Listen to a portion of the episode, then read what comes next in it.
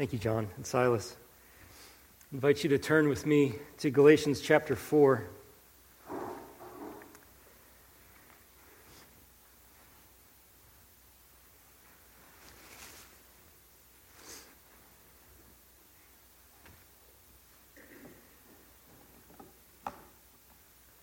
We use a number of names to refer to God. We've just sung a number of them. He's revealed himself to us, um, giving us many images to think of him as. We know him as the name Lord God. We know him as the Lord will provide. We know him as our good shepherd, Lord of lords, King of kings. And the list could go on. One of the best names of all, if you could call one better than another, one of the tenderest and most meaningful names to us would be for us to know God and refer to Him as our Father. There's a tenderness about it, a delight in it, a deep relationship and intimacy that accompanies that name. God as your Father. I wonder if you know Him as your Father. Do you think of Him that way? Maybe many other ways that you think of Him. You may think of Him as holy, and you'd be right to do so. You may think of Him as perfect, and you'd be right about that. Think of Him as righteous, good, gracious, kind. All those things are great ways to think about God. But to get to the core of the relationship that we are to have with God, I think Father best sums up our relationship to Him. Galatians chapter 4, 1 through 7, points our attention to the fatherhood of God and our sonship through adoption in Christ. And it helps us to see how important it is that we consider our relationship to God not on the basis of our law keeping, but on the basis of Him adopting us as sons so that we might call Him Father. Galatians chapter 4, verses 1 through 7. I mean that the heir as long as he is a child, is no different from a slave, though he is the owner of everything. But he is under guardians and managers until the date set by his father. In the same way, we also, when we were children, were enslaved to the elementary principles of the world. But when the fullness of time had come, God sent forth his Son, born of woman, born under the law to redeem those who were under the law, so that we might receive adoption as sons. And because you are sons, God has sent the Spirit of His Son into our hearts, crying, Abba, Father. So you are no longer a slave, but a son. And if a son, then an heir through God. Let's pray. Father, your word is true Help us to receive it as such this morning. And by faith, to believe what is here. I ask in Jesus' name, amen. I have a very simple point to bring to you from this text, and it ought to be one that you agree with. It's this being a son is better than being a slave. There are two related points to this in our text, and it's this that you are enslaved if you are under the law, or for that matter, if you are following anyone other or anything other than Jesus Christ. The second point related to being a son is better than being a slave is this that you are a son of God if you have faith in Jesus Christ. You can see this point very clearly in chapter 4, verse 7. This is the conclusion that Paul makes. This is where he is driving us towards. He says, So you are no longer a slave, but a son. And if a son, then an heir through God. That's the conclusion after building up all of this argumentation. Is to help us understand that in Christ Jesus, by faith in Christ, you are no longer slaves, but you are considered sons. J.I. Packer wrote regarding the importance of sonship and adoption by God the Father and God as Father, wrote this What is a Christian? The question can be answered in many ways, but the richest answer I know is that a Christian is one who has God as Father. End quote. We'll see how this fits into Paul's schematic here because this doesn't just drop in out of nowhere. It's not as though all of a sudden Paul decides he wants to talk about the fatherhood of God out of the blue. He's engaging in a debate, and the debate is surrounding the question how is one considered right in the presence of God? How can you be considered worthy, in a sense, to stand before God on the day of judgment, or even now in his presence accessing his throne? There are only two real answers to that question, and the two answers are the core of the debate that Paul's engaged in. And one answer is that in order to be right with God, you can do something to earn it. The way that it's been put in this book is that you are justified by works of the law. The second answer is that something has been done for you and you receive it by faith. The way that it's put in this book of Galatians is that you're justified by faith in Christ. Those are the two answers to the debate how is one considered right in the presence of God? Either it's your works or it's the reception of God's gift by faith. The false teachers were advocating option number one. The gospel declares answer number two something is done for you. Look at chapter 2, verse 16.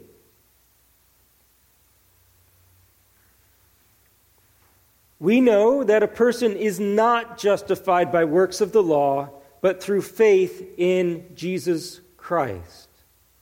And then, chapter 1, verse 4, a summary of the gospel, referring to Jesus Christ, who gave himself for our sins to deliver us from the present evil age, according to the will of our God and Father. The whole book of Galatians is advocating the reality that God has done something for us we have not done something for God. And we receive this gift of salvation by faith in his Son, Jesus Christ, who gave himself as a curse on the cross. So, most of Galatians then is helping us to understand why answer number two is true and answer number one is false. The reason, one of the reasons that's been presented to us as to why it's false that you can be justified by works of the law is found in chapter 3, verse 10.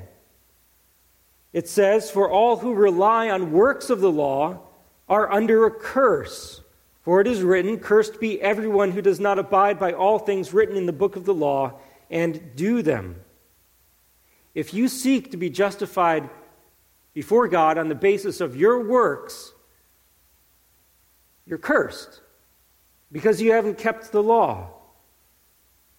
Paul goes on to help us understand that God's blessing or the forgiveness of sins came before the law and does not interrupt the law. In chapter 3, verse 17, he says, This is what I mean. The law, which came 430 years afterwards, does not annul a covenant previously ratified by God so as to make the promise void. He helps us understand that God started with promise, not with law. He made a promise that he would bless the world through Abraham. The interruption of the law does not negate that promise. As a matter of fact, the law serves to lead us to that promise by showing that we cannot inherit God's blessings by law keeping. We can only inherit them by receiving the promise. That's been his argument so far. And he shows us in chapter 3, verse 22, that Scripture imprisoned everything under sin so that the promise by faith in Jesus Christ might be given to those who believe. Now, this argument develops in another direction, but with the same goal to help us understand that we are not counted right before God on the basis of works, but on the basis of faith in Christ. The significance of him introducing the fatherhood of God and adoption of son, as sons is this is that you if you are a son of God and an heir of God on the basis of faith in Christ which it says in verse 26 in Christ Jesus you are all sons of God through faith. If you are a son of God and an heir of God's promises on the basis of faith in Christ what more could you ask for? If you are considered to be somebody who is going to inherit every good thing that God could possibly give, which was what it means to be an heir, and you receive that by faith in Christ and not by works of the law, then why are you doing works of the law? What does that get you? Paul helps us develop this argument in two stages in chapter 4. First, he shows us what our status was before faith in Christ. Your status before faith in Christ was that you were enslaved. You were enslaved. He begins with this illustration in verse 1, I mean that the heir, as long as he is a child, is no different from a slave, though he is the owner of everything, but he is under guardians and managers until the date set by his father. He brings this illustration up because there were people who would have thought that they were heirs of God's promises and blessings because they were law keepers. You see this all throughout the ministry of Jesus. We know them as the Pharisees. There were people who thought they were good enough before God and deserved his blessing because they had done everything right.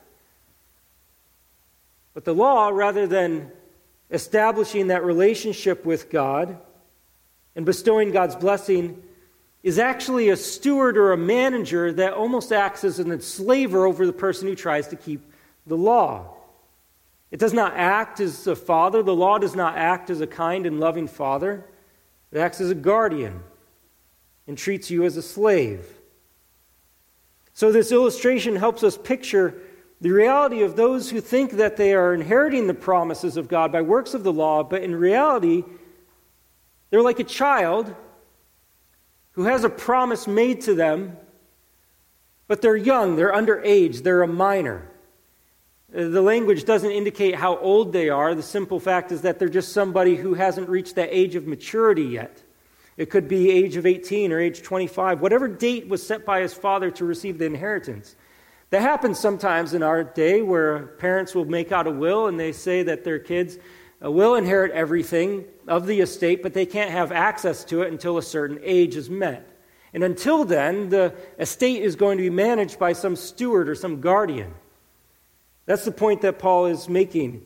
He's helping us understand that there are situations where there might be a promise out there but the reception of the promise hasn't come yet. In the meantime, they're kept under this stewardship, this guardian, this manager. They have not received the inheritance. And for this child, even though a promise is made to him, functionally, he's no different than a slave. Because he's under, in a sense, the ownership of somebody else. Roman slaves had pretty much no rights. They didn't have the right to choose where they went, when they worked, who their master was. They were regarded as things or property. They could not determine anything for themselves. In the case of this child, who's not reached the age of maturity yet, to receive an inheritance, he's in the same category as a slave. He's under these guardians. He doesn't get to make decisions for himself. Managers and others are deciding what to do with the estate and keep it for him until that time that he reaches the date set by his father. Paul helps us understand the application of this in verse 3. He says, In the same way, we also, when we were children, were enslaved to the elementary principles of the world. He's referring to a time before we've come to faith in Christ. Almost a time when the whole world hadn't come to faith in Christ. You're enslaved. A promise is out there, but the inheritance hasn't come.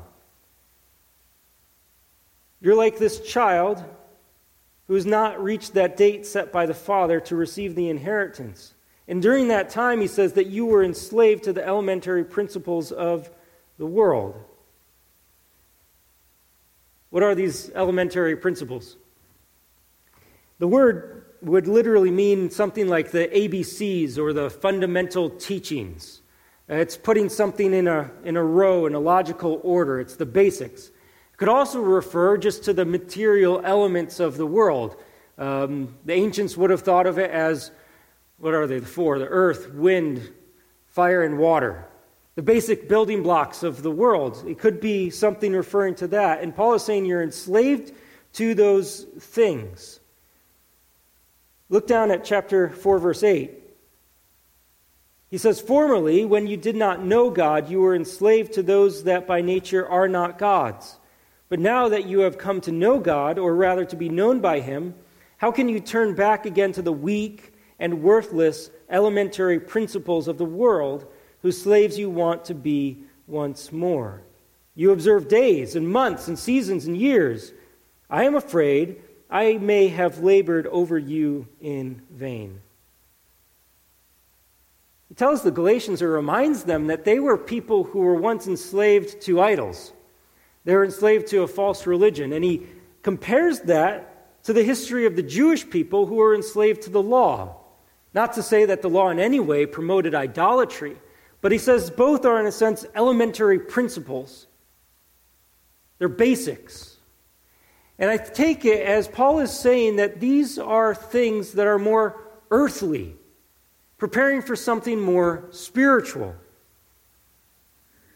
We could see this perhaps in the way that Old Testament religion worked. They had the temple or the tabernacle, a physical place that they would go to worship, a place that was ornate and elaborate.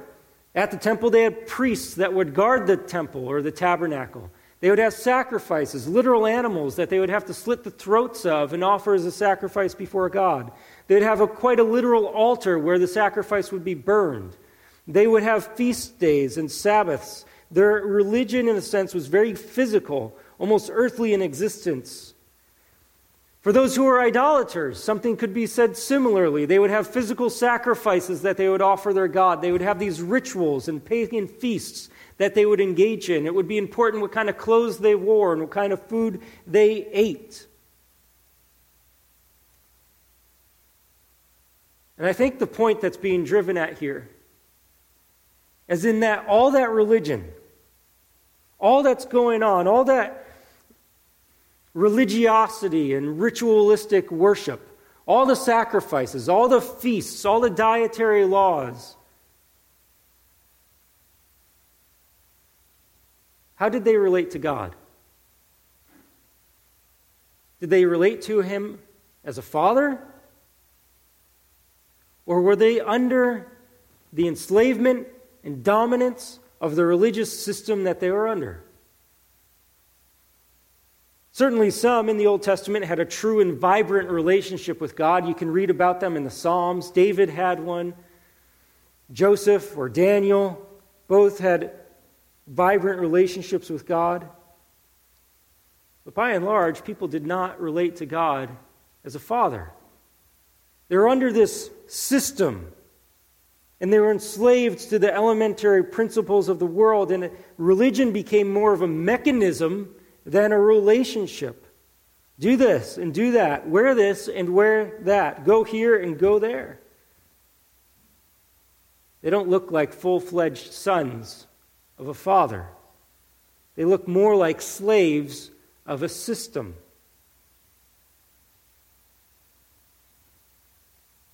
This kind of underage, not treated as a son, having received the inheritance status, could be perhaps illustrated when Israel came to Sinai. It was terrifying. They met the Lord as the lawgiver there. You can turn over to Hebrews chapter 12, which describes that event for us. Hebrews 12, verse 18.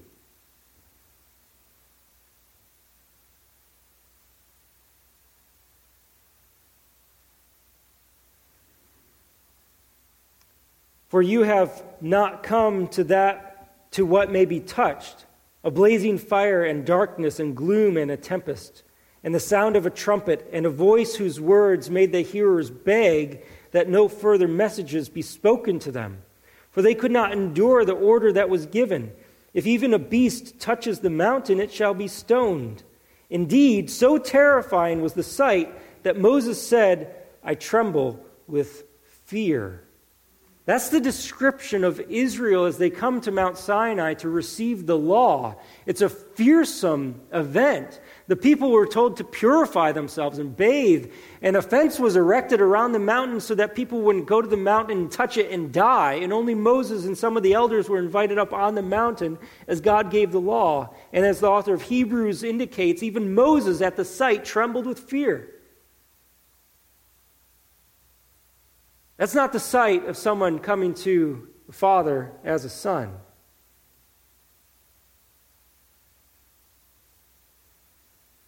I find this principle of somebody who has a promise given to them, but they are living under the status of a slave to be illustrated in Luke chapter 15. You know the story well, I'm sure, of the prodigal son.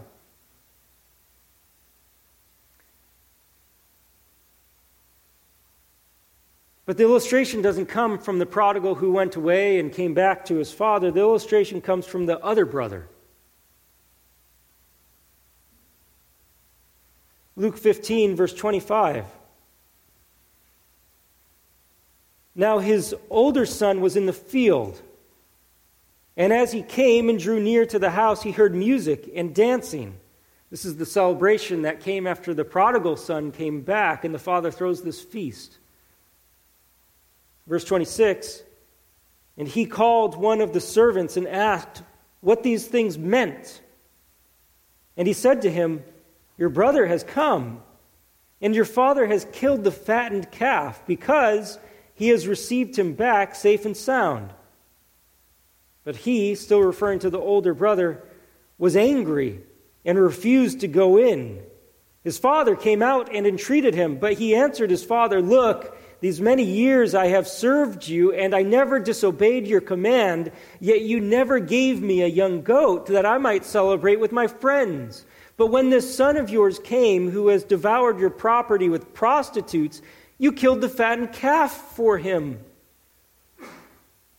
See the resentment of this older brother. He does not view his relationship with his father as one of a father and a son. He views himself as a slave, as a servant who's labored and has never received anything in benefit for all his labor. The father responds, verse 31, and he said to him, Son, you are always with me, and all that is mine is yours.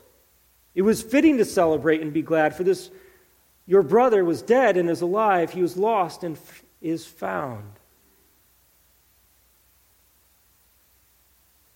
One of the problems that sinful humans have in serving under the law, not that there's a problem with the law, but there's a problem with us, is that as we come to the law and we do and we do and we do, and we work and we work and we work, and we begin to look at God as the stingy figure who does not give in recompense for all that we have worked. And so we feel as though we're slaves rather than sons. And indeed, when we're under the law and we relate to God through the law, that's what we are. We're no better than slaves. And so your status under the law is you are enslaved. You don't have a relationship with God as Father you have a relationship with the law as your master. Back in Galatians chapter 4, Paul moves on to the status in Christ. The status in Christ is that you are adopted.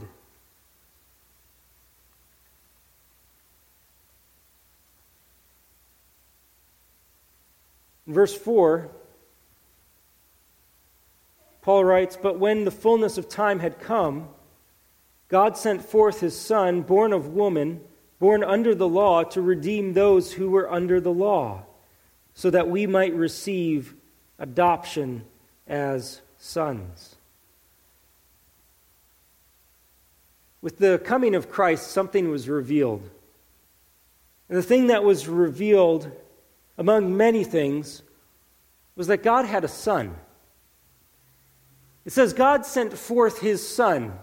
This is the eternal Son of God, the one who always existed in heaven before he took on flesh.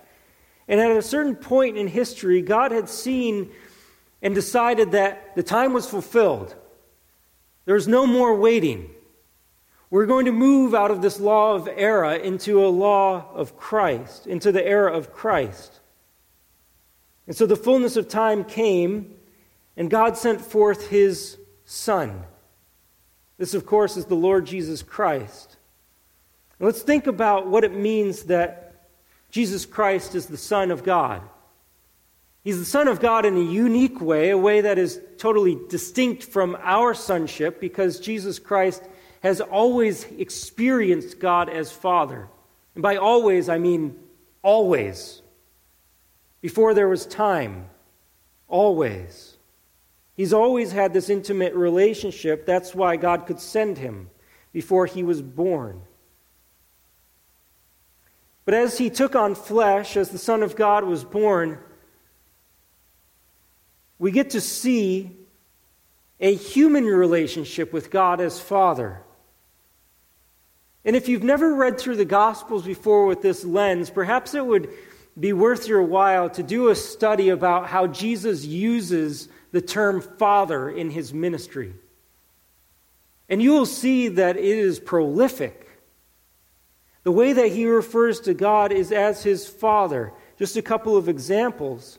In Matthew 11, verse 25, it says, At that time Jesus declared, I thank you, Father, Lord of heaven and earth, that you have hidden these things from the wise and understanding and revealed them to little children. Yes, Father, for such was your gracious will.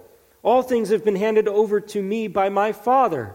And no one knows the Son except the Father, and no one knows the Father except the Son, and anyone to whom the Son chooses to reveal him. Several times in that short paragraph, Jesus refers to God as his Father. This is something new. In John chapter 5 verse 43, Jesus says, "I have come in my Father's name, and you do not receive me. If another comes in his own name, you will receive him." Jesus there identifies himself totally and completely with his Father in heaven. That is his identity, is that he is the Son of the Father. In John chapter 8, verse 19, they said to Jesus, therefore, Where is your Father? Jesus answered them, You know neither me nor my Father. If you knew me, you would know my Father also. So, as the Son enters the world, he brings with him this display of a wonderful relationship between a Son and a Father. And you see in the life of Jesus this intimate, loving relationship with God and as, as his Father. As you walk through the life of Jesus, you see something special about him. Obviously, many things special about him. But you see that he's not a man-fearer. He doesn't care what man thinks of him. But throughout his ministry, throughout his life, as we observe it in the Gospels, we see that he is enamored, all consumed with God as his Father. He came to do his Father's will. That's why he woke up early and spent time in prayer. That's why he was up all night in prayer. That's why, in the moment of his utter night of darkness before the cross, he spent in prayer to his Father and even called out, Abba, Father. You see in Christ someone who is so passionate about his Father that no other relationship seems to come close in his life. God sent his Son, born of woman, born under the law. This is to help us understand that he sent his beloved Son for us. Look back at Romans chapter 8.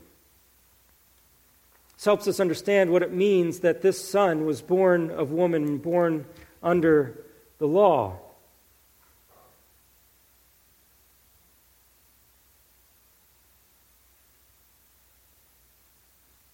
Romans chapter 8, beginning in verse 1. There is therefore now no condemnation for those who are in Christ Jesus. For the law of the Spirit of life has set you free in Christ Jesus from the law of sin and death. For God has done what the law, weakened by the flesh, could not do. By sending his own Son in the likeness of sinful flesh, and for sin, he condemned sin in the flesh, in order that the righteous requirement of the law might be fulfilled in us who walk not according to the flesh, but according to the Spirit. Verse 3 is the parallel to what we just saw in Galatians 4. Jesus was born of woman. That means that he was born in the likeness of sinful flesh. It means he took on humanity. He looked like us. In a sense, he physically looked like a sinner, even though he was without sin. And he did that so that he could be put under the law. And he was put under the law, it says in Romans 8 3, for sin. Jesus lived perfect under the law, he was without sin under the law.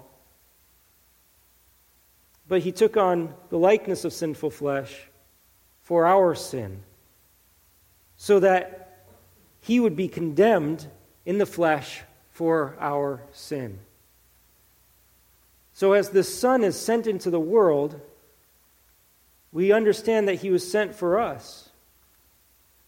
And that's why Paul, back in Galatians 4, expresses the purpose for which God sent his son, born of woman and born under the law. And the purpose was to redeem those who were under the law. Jesus Christ, the Son of God, came to redeem those born under the law, those who are under the law. To redeem is to buy somebody out of slavery in ancient Rome, a slave would earn a small wage that was really under the um, purview of his master. He didn't have complete access to it, but he would gain some financial benefit from his work. And after a time, he could use those funds to purchase his freedom, and he'd be set free. That was redemption. He would buy himself out of slavery, or somebody else could do it for him. In our case, under the law, there is a debt that we owe, and the debt that we owe is death because we've broken the law. And if you want to pay that debt, the only way that you can pay it is by being sentenced to death. Nobody wants that. That's why Jesus Christ came. And he was born under the law to redeem those who are under the law by becoming a curse for us. He suffered and died to redeem us, to pay the debt that we owed, to set us free. And this is where it gets really good. If that wasn't enough, which is a staggering thought and something that Paul has spent three and a half chapters developing, that because of Jesus Christ's debt on the cross or death on the cross, our debt is paid in full and we owe nothing to God anymore. All of your debt is paid, and so there's no condemnation for those who are in Christ Jesus. You are regarded as innocent when you put your faith in Christ. All of your sins are forgiven. Not only that, you are regarded by God as righteous, and you have access into his kingdom now. It's given you a status where you are not sentenced to hell, but you are given heaven. That's wonderful. And we could spend all of eternity rejoicing in that. We've been redeemed, justified, forgiven, cleansed, made new. All of these things have been applied to us by the blood of Christ. But there's a little further we can go. Because if you leave it at justification, it almost just sounds like this stark relational change between you and a judge. You went into a courtroom guilty as sin, with every weight of evidence against you. And the judge declares you not guilty. Great, wonderful. But now he's still a judge, and you're just not guilty. But as you go further into what Christ accomplished, there's a next step, and that's adoption as sons. Because then the judge comes out from his bench, and now he's a father. And he's looking at an orphan. And now he declares, You're my son. In all that God has, all that he owns, now belongs to you as well. That's adoption. We see that in our own society, and I know some of in our own congregation know adoption very intimately. You used to belong to another family. The Bible says that we were children of wrath, we were sons of disobedience, and our father was the devil. That's our heritage, that's our spiritual family. We've been set free from the dominion of those things, but now we're without a family. Until God the Father comes to those he set free and declares, by the blood of Christ, You're my kids.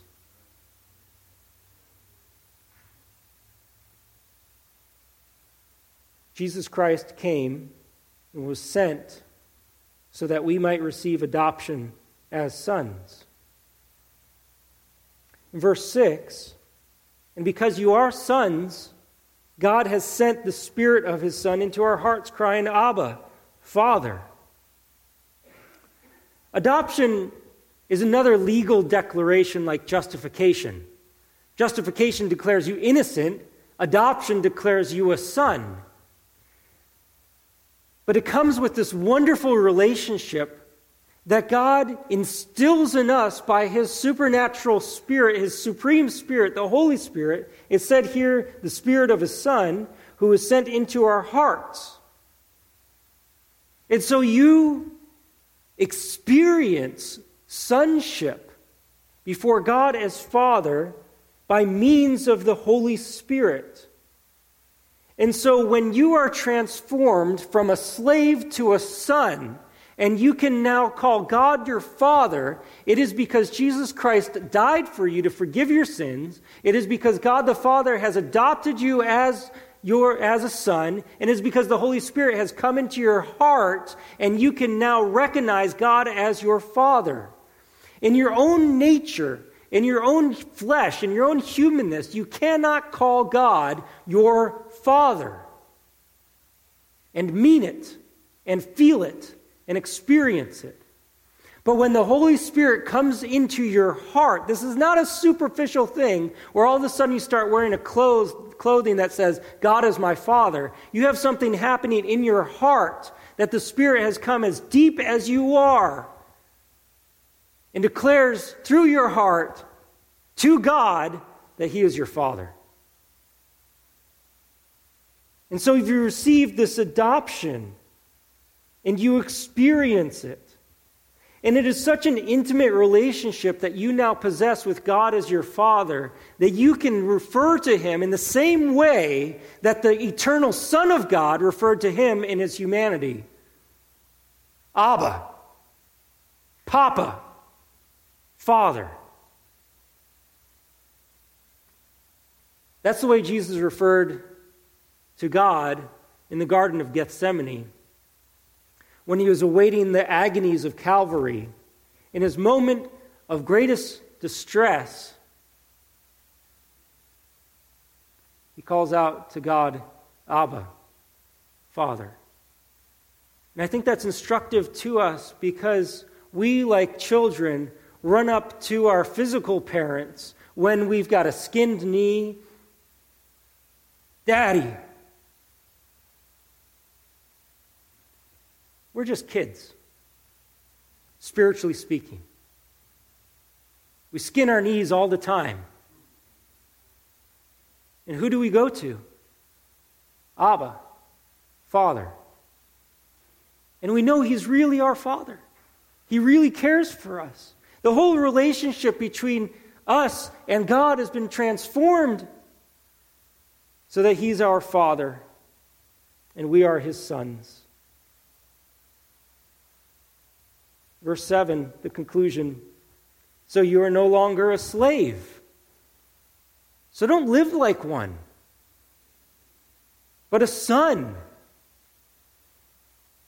And if a son, then an heir through God. Again, I take being an heir as being the recipient of every good thing that God could, would give you. We receive the down payment of this inheritance with the staggering gift of the Holy Spirit. There's more to come. Romans 8, it says, we're waiting for the adoption of sons, the redemption of our bodies. That's to come. But for now, be content that your heart's been redeemed, you've been made new, that you, through the Spirit, can cry out to God as your Father. In good days, bad days, and worse days, you've got someone there who is always for you like a father. I think one of my greatest earthly privileges is to be a dad. Four kids. It's such a great joy. They come, I probably hear the word, the name dad or daddy, probably about 215 times a day, would be my guess, if I had to put a number on it. And usually there's a question behind it Dad, can you? Dad, would you? Daddy, please. They don't run out of things that they need.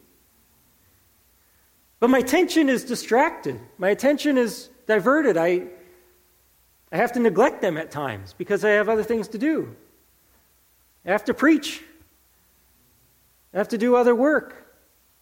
And so I have to say things like, not right now. Or I have to give answers like, I can't. Or I'm not going to do that. Or let's talk later about that. I'm so limited. I'm so inaccessible. I'm so powerless and weak. Your Father in heaven isn't.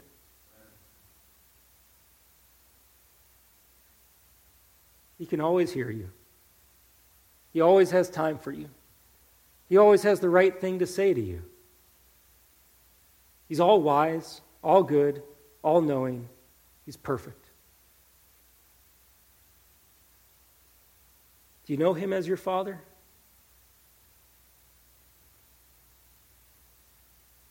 You don't know him as your father, you don't know him. But you can know him. You can know him through his Son, Jesus Christ, and by his Spirit, who he pours into your heart. Let's pray.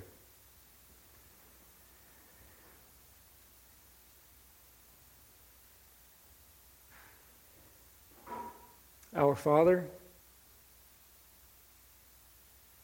we thank you that we can call you that because of what you've done for us through Christ and your Spirit and your sovereign choice. Father, you are so good. You've redeemed us out of our enslavement to these elementary principles of the world that we all walked in. And not only have you justified and redeemed us, but you've adopted us into your family. Oh, what love Father has given to us that we should be called your children. Father, I pray that this truth would not be lost on us this week. It would inform our days, our nights, it's the whole of our life. We would not strive to earn your pleasure. Help us to know you're already there for us as our Father. We thank you in Christ's name. Amen.